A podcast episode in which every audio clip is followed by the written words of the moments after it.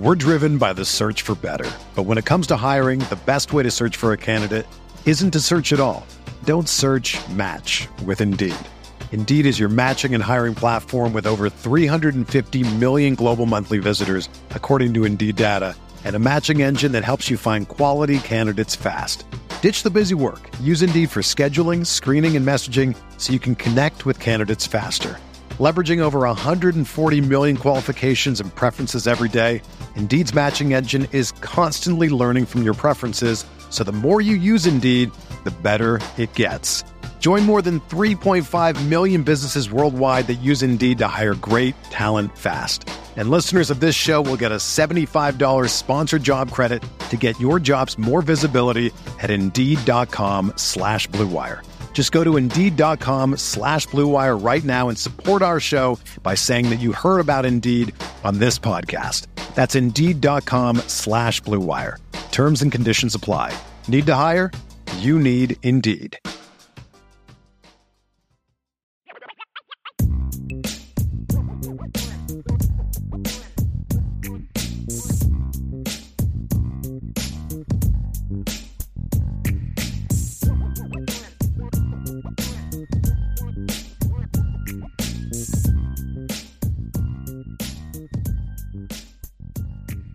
Let's move on to the Big Ten. There's the big three, right? And it's really the big two with Penn State kind of trying to get in there. And the reason I say that is because Penn State has yet to make a playoff berth. Interestingly, Penn State actually has a college football uh, or a, a, Big Ten championship uh, in the college football playoff era. In 2016, Penn State was the Big Ten champs. They beat Wisconsin in a great comeback that season. Problem was, they had two losses that year because they just they just have those games. That's just kind of what it's like with with James Franklin. He's just that kind of guy. And so when you look at that 2016 team, that's a team that beat Ohio State. Great win over Ohio State. I think James Franklin's only win over Ohio State. Uh, won their last eight games of the year in the regular season, blew out Michigan State, beat Iowa, blew out blew out Iowa, blew out Purdue. So they really came out of that Ohio State game well, and then they beat Wisconsin in a bowl game. But the problem is they had an early season loss to Pitt and a blowout loss to Michigan. They just have never been able to put it together. The team that has emerged in recent seasons as the big dog in the Big Ten has been Michigan, and that's where we're going to start here. We're driven by the search for better, but when it comes to hiring, the best way to search for a candidate isn't to search at all. Don't search match with Indeed. Indeed is your matching and hiring platform with over 350 million global monthly visitors, according to Indeed data, and a matching engine that helps you find quality candidates fast. Ditch the busy work. Use Indeed for scheduling, screening, and messaging so you can connect with candidates faster. Leveraging over 140 million qualifications and preferences every day, Indeed's matching engine is constantly learning from your preferences, so the more you use Indeed, the better it gets. Join more than 3.5 million businesses worldwide that use Indeed to hire great talent fast. And listeners of this show will get a $75 sponsored job credit to get your jobs more visibility at Indeed.com slash BlueWire. Just go to Indeed.com slash BlueWire right now and support our show by saying that you heard about Indeed on this podcast. That's Indeed.com slash BlueWire. Terms and conditions apply. Need to hire? You need Indeed. I, I really like what Jim Harbaugh is doing with his football team. Uh, there's a couple things he's done. Number one, he's kind of getting back to being that physical brand of football that made him so good at Stanford.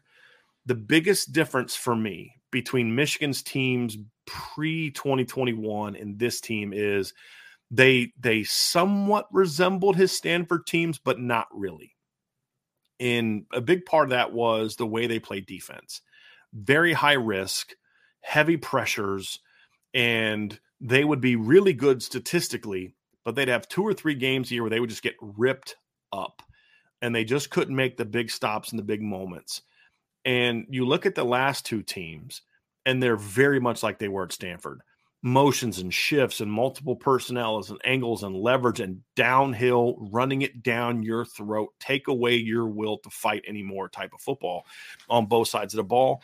Maybe not a lot of elite defensive players last year compared to 2021 when they had uh, the two the two great first round talents on the edge, but they still have enough talent to be really good on defense because they're disciplined, they're very well coached, they don't make mistakes. That's the difference between Ohio State and Michigan last year to me is with Michigan you had to beat them to win. Ohio State had a tendency last year in a couple games to kind of beat themselves. Blown coverages against Michigan, uh, turnovers in some bad times, not being able to really make those plays when they needed to make them in those games. Same thing against Georgia when they had vic- an opportunity for victory, but just would not would made the mistakes that allowed Georgia to get back in the game, blown coverages again, things like that. And Michigan is one of those teams where you have to beat Michigan and and what I mean by that is they're not going to give you the game. They're not going to make a bunch of dumb turnovers in the regular season. We're talking about regular season now. Obviously, playoff has been a little bit different because they had some of those plays against TCU. But in the regular season, you had to beat them. They're not going to beat themselves. And if you make a mistake, they will make you pay. Guys, that's exactly what Stanford was under Harbaugh and then David Shaw early on when Stanford was a great football team. That's who they were. You had to beat them they were not going to beat themselves. And Michigan is still that team. And I don't, again, I think their talent, they had some years from like 20, 19 to 22 classes where they didn't recruit the same level that they that they had in the past. So I don't know that their overall talent is as good as some other teams that we're going to discuss. But again, they weren't. That was also true last year, and they still made the college football playoff. And they're able to get away with that because honestly, they schedule like soft intentionally. And and you look at their schedule this year: East Carolina, UNLV, Bowling Green, Rutgers. Those are their first four games. Are all at home. At Nebraska, at Minnesota, home against Indiana, at Michigan State, home against Purdue. There's no reason they shouldn't be nine and zero oh at that point in time. And these last three games are going to define Michigan season: at Penn State, at Maryland, and home against Ohio State. Now, Maryland gave Michigan a game last year and and I'm gonna I'm very curious to see how that game's gonna go. But once again, the Big Ten helps Michigan. Notice what's lacking from their schedule: no Iowa and no Wisconsin. Arguably the two best teams consistently in the West. They don't have to play either one of them. They get Minnesota, Nebraska on the road, which are okay teams, but they don't get the big dog. They get Purdue at home. They don't get the two big dogs in most seasons in the West. So that stretch of Maryland and it's back to back to back in November. It's on the 11th, they play Penn State on the road. On the 18th, they play Maryland on the road. On the 25th, they play Ohio State at home. That's going to be a really tough stretch. That reminds me a lot, to be honest with you, of that 2016 Michigan team that I thought was pro I think it was 2016. That was probably Jim Harbaugh's best team, in my opinion, prior to his playoff teams. That was the year that they they were see here, 9 and 0. November 12th, they go on the road to play Iowa kind of similar to that Penn State game, and they lose 14 to 13 in the game they just should not have lost. But that again, typical Iowa. They had a great defense. Then they have a home game against a, a, a quality team, but not a great team, and they they kind of scuffle a little bit. You know that 2016 Indiana team was a bowl team that year, lost by two in the bowl game to Utah. You know, beat Michigan State that year, beat Maryland that year, beat Purdue that year. This is a decent team they scuffled to beat them, but still got the job done. And then they go at uh, they lose to Ohio State on the road. Now, obviously, two road games late in the season, Michigan couldn't get it done. Does this Michigan team have a similar a similar uh, kind of end? We're going to find out. We're going to find out if Michigan has the depth, but I think there's no doubt that Michigan goes into this season as a legitimate playoff contender because they're incredibly well coached. They are very good in the trenches on both sides of the ball. They have a, a quarterback that can make plays on schedule and off schedule, which is important for a team that lacks the perimeter talent that Michigan lacks. That they, they have great backfield, but they don't have, to me, the receivers and the tight end talent to to compete with some of those bigger teams. So you need a quarterback that can do things on his own, and I think JJ McCarthy can do that. You lose, you've got three starters coming back on your offensive line, that and you replace them with two talented players. And, and you really brought in, you might end up having one of your starters get beat out because they not only did they bring in Ladarius Henderson from Arizona State and Drake Nugent from uh, from he was Stanford, right? They also brought in Myles Hinton from Stanford, who might be their most physically gifted offensive lineman on the roster. Defensively, they bring a lot of guys back. They return eight starters. I don't love their talent at safety. I'm just going to be completely honest with you. Uh, Rod Moore's a solid player. He's not an elite guy. Makari Paige has some talent, not an elite guy. Uh, um, I don't know if Amorion Walker's going to start. Some magazines have him slated to start, others don't. We'll see how he does. They do have Will Johnson, who's a dude. Their linebacker talent is solid. Their defensive line talent is solid, but they don't have the Aidan Hutchinson. They don't have the Mazi Smith. They don't have the Taco Charlton, Chris Wormley, um, just that elite talent that they had in 16 on the defensive line. This is a very, very well coached team that we're going to find out if the other two teams in the Big Ten that have more just top to bottom athleticism can finally catch up to Michigan or not. But right now, Michigan to me is the team to beat when you consider they're the two time defending champ. So again, you're the champ till somebody beats you. Ohio State is not as good as Michigan until Ohio State proves that they're as good as Michigan. That's just the reality, just like it was the case for a decade the other way, where Michigan, no matter how good Michigan was, they were not as good as Ohio State because they couldn't beat Ohio State. We're going to find that out. You know, Penn State's a team that's actually had some good success against Michigan. Not as much recently, but for a lot of years, it was basically whoever was the home team was going to win. And, and, you know that hasn't been true last couple years, but they're going to get them at home this season, and we're going to talk about Penn State in a minute. But when you combine that with the fact that their schedule until that last three game stretch is incredibly soft. I think Michigan uh, is certainly a team that has to go into the season as a title contender, or excuse me, a playoff contender. I could see them being a playoff contender going into November and then dropping two games. And that's actually my prediction for the season. I think Michigan is going to run the table, beat Purdue, and then drop the Penn State and Ohio State games. That's my prediction. I could also see a scenario where they pull off an upset on the road against Penn State, upset for me, and then kind of uh, look ahead to Ohio State and then lose to Maryland. That's less likely to me. I could see it, but I think Michigan's going to lose two of their last three games. And I think one of them's going to beat Ohio State. Now, look, Ohio State's got to prove that they can be that team. And I don't know that they are going to be able to do that. I just have a hard time believing that Michigan can beat Ohio State three times in a row. At the same time, I did not think that Michigan go into Columbus and beat Ohio State last year, especially the way they did. So Ohio State's got a lot to prove. They've this is a gut check moment for Ohio State. And I know a lot of Notre Dame fans, for example, think that Ohio State's going to take a step back. I don't know that they're going to take a step back as a team. I do think, however, because of the way their schedule is, there's an outside chance that Ohio State could actually be 10 and 2 and be overall a better team than they were last year. It's possible. But I think Ohio State's still the the cream of the crop of the will be the cream of the crop of the Big Ten this year. They haven't been the last two years. That's that's Michigan, and and I know how well we almost beat Georgia, but you didn't, so it doesn't matter. You, you know your one point loss to Georgia counts the same in the loss column as as Michigan's six point loss to to TCU or Notre Dame's 27 point loss to Clemson or Alabama's 28 point loss to Clemson in 2018, wherever the case may be. An L is an L and especially in the playoff. So they have a lot to prove to me. But I'm just a little higher on Ohio State's overall talent at certain spots. And I also think that part of the justification that I have for, for Notre Dame being a playoff team this year is the jump in year two of Al Golden's system. I can't say that and then not also give the same benefit of the doubt to Ohio State in year two of Jim Knowles' system. My counter to that is in, in the past, Jim Knowles' defense is really needs until year three to figure it out and improve. But as I stated last week, those teams at Duke and Oklahoma State that didn't get better till year three and, and really arrive in year four in Oklahoma State's case, those teams didn't have the talent. He had to re, he had to rebuild the scheme and the roster. That's not true to Ohio State. He inherited a pretty good roster. So when you look at this football team, they have one of the best running back groups in the country the best receiving corps in the country. And if you throw the tight end in there, still the same. They have one of the more talented defensive lines in the country, very good, solid linebacker corps, good talent in the secondary, not as good as you think. So I don't think this is a I don't think this Ohio State team is a vintage Ohio State team. This isn't 2019. This isn't 2018. You know, those are some teams that just had loads of talent. They just couldn't get it done. This isn't the 2015 team to me. It's it's not that team, but it has plenty of talent to where in a year that I don't believe there's any great teams, Ohio State is certainly poised to be that kind of team.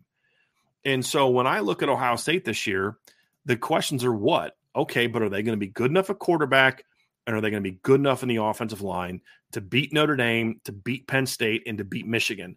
Three teams that should be pretty good on defense this year. Penn State's front seven is very talented, especially on the edges.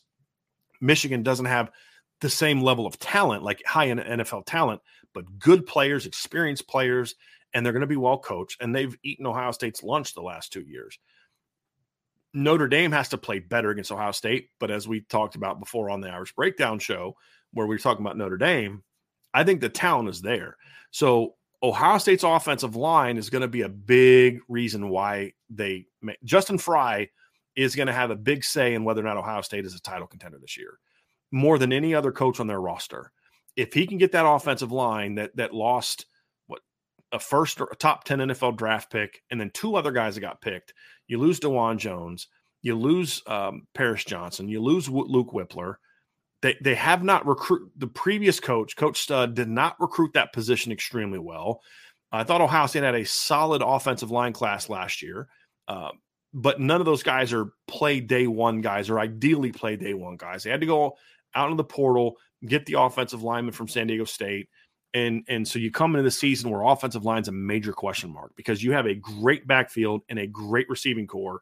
But what can be the kryptonite to those two units not great quarterback play and not great offensive line play. And those are two big question marks for me for Ohio State and why, even though I think Ohio State's going to be the cream, cream of the crop, if they're not, and if I'm wrong on that, we're going to point to those two areas. They weren't good enough at quarterback and they weren't good enough up front. Now, when we talk about quarterback, to me, I think that Kyle McCord or Devin Brown, whoever starts, is going to put up numbers. I don't think there's any doubt about that. They are going to go out this season. They're going to put up numbers against Youngstown and Western Kentucky and Maryland and Purdue and Rutgers and Michigan State and Minnesota. The question is, are they going to be able to, eh, whoever the quarterback is, can he make the money plays? And I think when you look at CJ Stroud last year, even in some of the games where, where he wasn't, abs, you know, abs, putting up like great numbers or just ripping teams apart, Notre Dame game being a perfect example CJ Stroud had one of his least productive games of his career. If you look at it, he averaged 6.6 yards per attempt that game. The only other game in his career that was worse was the crazy win game against Northwestern, lowest yards per attempt of his career. It was one of his lowest passer rating games of the season. He only threw for 223 yards in that game, which is very low for uh, him for a game he plays four quarters. Very low for him. But what was the difference in that game? In the second half, when he needed to make money throws, he made them.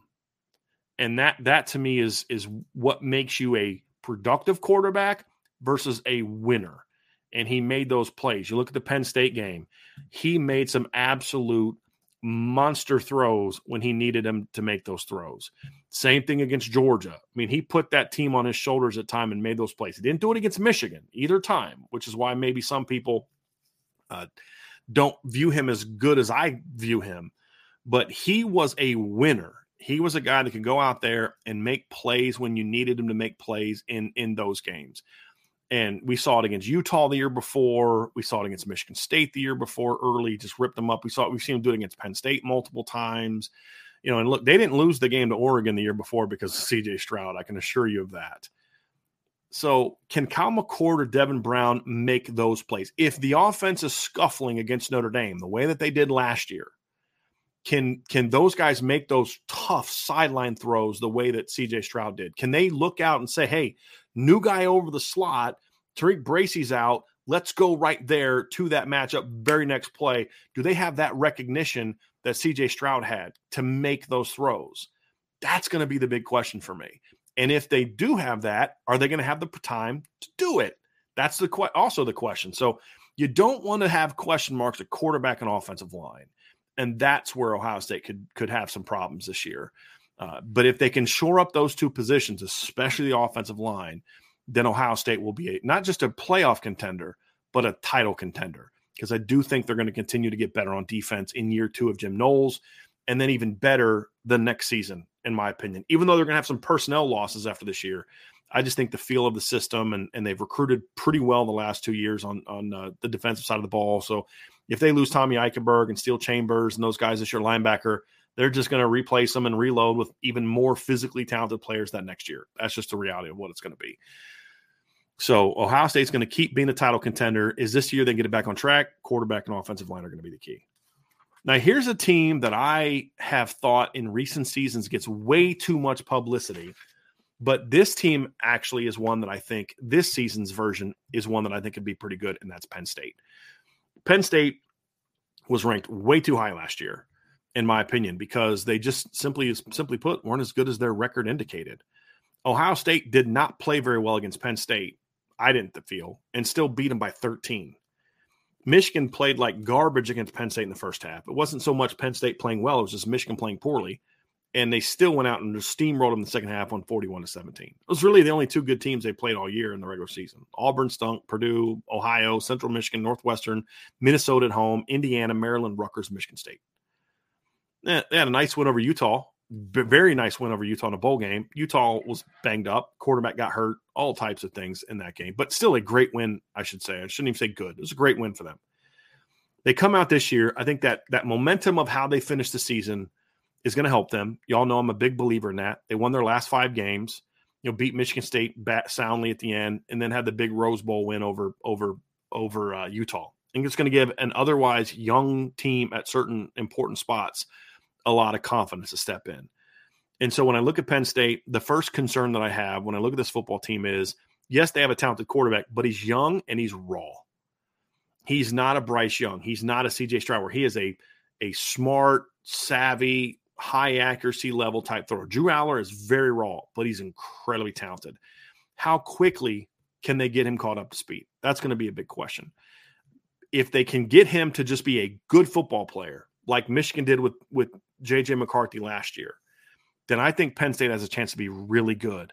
I love the town around him. I think obviously the running back room, Ohio State, Michigan, Notre Dame, and Penn State are all in the conversation. I think are all going to be in the conversation to be the best running back rooms in the country. And Penn State and Ohio State and Michigan have the established talent to be in that conversation. To me, Notre Dame, it's more projection. But for the other three, there's no doubt the talent and the proven production is there. Uh, uh, Nicholas Singleton at Penn State has a chance to be the best running back in college football this year. He's not the best coming back. That's Blake Corum. He was the best last year. But I love Nicholas Singleton. Had a great freshman year, 1,061 yards, rushing, 12 touchdowns, 6.8 per carry. You know, and against Utah, he has seven carries for 120 yards and two touchdowns against a pretty good rushing team. Uh, he was pretty good in that game. Didn't do much against Michigan and Ohio State. That's the knock, right? And that's something he's going to have to get better at. But that, to me, comes down to the offensive line, which we'll get to. But here's the thing it's not just the Nicholas, Singleton show. Uh, Kaytron Allen's a really good football player. He is a real, he could start for a lot of teams that Penn State plays. Also, a freshman last year. He had 867 yards and 10 touchdowns, 5.2 per carry. He's another really good football player. Sean Clifford was a great leader, but he was limited I mean, just talent wise, he was limited. And you're going to have a, a, guy that isn't the experienced guy that you have now, but huge arm. I like the talent at receiver. Uh, I like Keandre Lambert Smith. He's a good football player. I like Dante Cephas, the kid from Kent State. We talked about him. Uh, Notre Dame fans, we wanted uh, Notre Dame to give him a look. He they tried. He wasn't interested, but I think he's a, a kid that is, you know, that that could be a slot guy, could play outside for them. He's a really good football player. Uh, I like what he brings to the table. I think when you look at their other receiver positions, looking at them up right now, you've got Harrison Wallace. Kaden Saunders is going to be a sophomore this year. I think there's some talented football players that they have, and they're really good at tight end. Theo Johnson should be back and healthy this season. He's a good football player. Uh, Brenton Strange, I believe Brenton Strange is back this year. Did he go pro? No, he went pro. They got Tyler Warren. They can go two tight ends. They can go three tight ends. Uh, Tyler Warren has had 10 catches last year. He's a guy that can play. The key is going to be their offensive line, right? You've got one of the best tackles in football in Olu Fashanu. You've got some experience coming back. I felt like last year, you know, they they haven't been the offensive line that I thought they were going to be. And when they brought the guy over from from from BC, but they started to show that last year.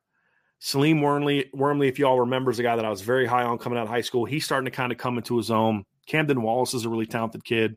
Landon Tengwall, remember, he's a guy that Notre Dame recruited very heavily, went to Penn State. He's slotted to, to potentially step into left guard position. I think the offense has a chance to be really good, and they can bring Drew Allar along. And that to me is a big, big part of it for two reasons. Number one, you have the run game potential to to thrive, and the schedule gives you a couple quality a, a quality game, and then a game that you should win convincingly before your schedule ramps up. And that's the that's the other tough part for Penn State. I love their defense coming back. They've got a lot of talent on the off on the front seven coming back. Abdul Carter was great as a freshman last year. Danny Davis Sutton is going to be a much bigger factor this year. He's super talented. You bring back Kalen King. They did have some really good players they lost in the secondary. Obviously, Joey Porter Jr. They've recruited well on that side of the ball. They've got some really talented players stepping in. I think their defense should be should be good. I'm not a big Manny Diaz fan, but I don't even think Manny Diaz can screw this one up. He did a nice job with them last year. But the issue that I have for Penn State is I think of the three team of the three teams this season that are competing for the Big Ten, Ohio State and Michigan and, and Penn State. Ohio State to me is the toughest schedule of, of the three. When you look at the fact that they have to play at Notre Dame, they have to play at Michigan, they have to play at Wisconsin, they have to play Penn State at home. That's a tough schedule for me. That's a very I mean if Ohio State's 11 and 1, 12 and 0 against that, they are big time. They are very good. Penn State to me is next, and I I think Penn State's got a challenging schedule. They have West Virginia at home, should be a win. Then they play Delaware. Their third game is going to be a lot. It's a game that not a lot of people are talking about. These next two weeks are going to define Penn State's season, in my opinion, because they could be out of the playoff hunt by the end of September. They play at Illinois in week three. And I know Illinois lost some big time football players last year. They've got some big time football players coming back, and now they're going into year three of the Bret Bielema era, which is going to be is going to be good for them. And Luke Altmyer's not a great player by any stretch, but he's certainly more talented than what they've had at quarterback in recent seasons. So I think they're going to be fine. They've recruited well. Bret Bielema knows how to win. That's going to be a really tough game. And then the next week, they're home against Iowa. Now, Iowa and Penn State playing a lot of good battles, and and I'm very high on Iowa. I'm going to talk about them in a second here. So so bear with me as as we get ready for Iowa. But when I look at Penn State, those two games early with an with a quarterback who's still learning could be problematic. You you could lose one or both of those games, and now you're in a situation where you, you've got to run the table to have a miracle shot of getting into the college football playoff. And then you've got to hope that if you lose to Iowa or Illinois at home, you've got to hope that you can get them in a rematch in the Big Ten title game where you can say, hey, look, we were young early. We had a sophomore quarterback, sophomore running back, young at receiver, young here, young there. And we, what we bounced back. We beat Michigan at home. We beat Ohio State on the road. We beat Michigan State on the road. We got a rematch win over one of those two teams and we belong in. It's going to be a tough sell, but as I said, this could be a year where a two loss team who's a conference champ has that opportunity. If they win those two games, they've got Northwestern the, the, the last week of September on the road. That's a mess of a program. Then they have a bye. Then the week before they play Ohio State, they have UMass. So if they can somehow beat Illinois and Iowa, you're going to have a 6 and 0 Penn State team heading to Ohio State. Coming out of that, they're Indiana at home, at Maryland. It's going to be a rivalry game. Penn State's dominated that recently. Then they finish the season at home against Michigan, home against Rutgers, at Michigan State. Now, the at Michigan State game actually is, excuse me, it's listed at Michigan here, but it's not at Michigan State. I believe that's a neutral field game that's going to be played in Detroit at Ford Field. So that won't even be a road game, but it'll be away from, certainly away from home, much closer to Michigan State than it is Penn State. If they can run the table in September, split the Ohio State and Michigan games, then they're going to have that's their chance to me to be a playoff team. I don't know if Penn State's good enough to win both of those games. That's going to be a tough ask. But they don't have the Notre Dame non-conference like Ohio like Ohio State does. But they also have a really tough crossover two tough crossover games, which Michigan and Ohio Mich- Ohio State does because at Wisconsin, although I'm not as high on Wisconsin as others, but that's still a, a, tough game. Playing at Camp Randall is not easy. I don't care who Wisconsin is, right? But Ohio State and Penn State have the tougher crossover games, and Penn State has two really tough crossover games with the West. So that that's the difference where Michigan just kind of steamrolls until they get into November. My prediction for the year is Ohio State beats both Penn State and Michigan. but I also believe that, but and I believe, but I believe Penn State will then beat Michigan. So whether or not Penn State has a chance to be the second Big Ten team in this year's versus Ohio State is going to be determined by what they do in those two September games against Illinois and Iowa. I think that's going to be the the, the key to whether or not Michigan's going to be able to have, or excuse me, Penn State's going to be able to have a playoff resume uh, going into the season. So to me, they are a team that belongs in the conversation. They have more to prove than the other two Big Ten teams, but they belong in there. So who's my sleeper pick in the Big Ten? I think you most of you are already going to know this because I've talked about it before. It's not Wisconsin. Uh, I'm not as sold on Wisconsin's ability to quickly transition to that offense. I think that's going to be a lot harder than some people think. The team that I'm really looking forward to seeing this season is Iowa. And look, I get it. Iowa lost some really good football players off their defense from last season. They did. There's no doubt about it. Jack Campbell, I mean, y'all know Ryan loved that guy. He was a stud. Uh, they also had one of the first round draft pick at defensive line with Lucas Van Ness. Uh, they had a defensive back, and I'm trying to remember what which who their DB was that the Broncos drafted. I'm trying to remember which guy that was.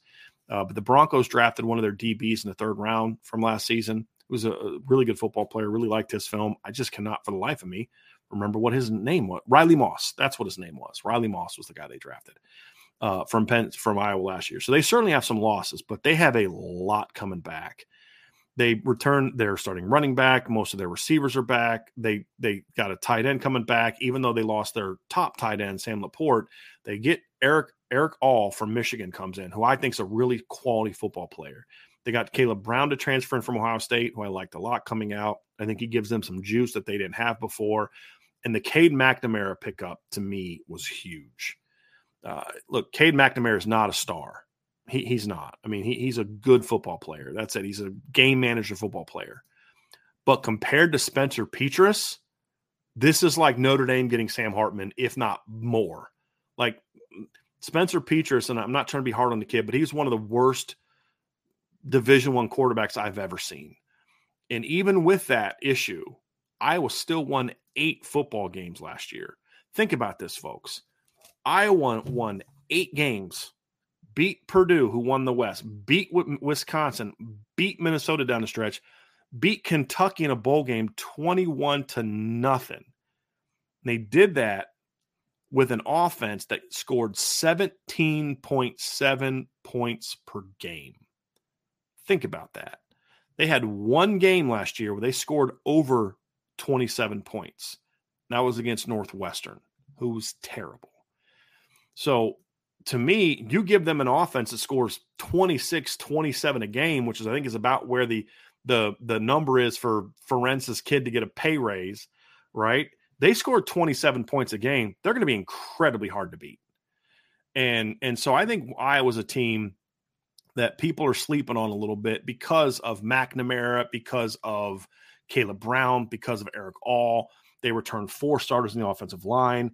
The, they lost three really good players, but that's about all they lost from the defensive line last year or from the defense last year. They return a lot of talent from their defense as well. They bring back uh, Deontae Craig, or, who had a very good season last year, led them in tackles for loss with 11, led them in sacks with six and a half. They bring back Cooper DeJean, who's one of the best DBs in the country. They bring back some really, really good players this season. So I think Iowa's got a shot to be that sleeper team that could be actually a playoff team. And here's here's why I say that. When you look at Iowa, they play Utah State, Iowa State on the road. Iowa State's not very good. And then they play Western Michigan. They play at Penn State. Now, let's say they lose to Penn State. Basically, here's what the rest of their season looks like Michigan State at home, Purdue at home, at Wisconsin. That's going to be huge. Minnesota at home, bye week. They play Northwestern at Wrigley home games against Rutgers and Illinois, and then at Nebraska. Even if they lose to Penn State, there's a chance Iowa's 11 and 1 going into the, the postseason. Or, you know, they beat Penn State, lose to Wisconsin, but let's say they drop one of those two games. There's a good chance they're 11 and 1 going into the Big Ten title game. And if you have a win over Wisconsin, if you have a win over whoever the Big Ten East champ is, in this year, there's a chance that Iowa could be a playoff team. Now, I'm not predicting that. I'm just laying out the path for what it could be. And then when you look at those teams that they're playing against, and you look at Ohio State, for example, and and you look at Penn State and Michigan, those teams are going to play really rough November stretches, right? So Penn State ends or uh, Penn State ends their season with Michigan, Rutgers, and Michigan State. That's not as tough.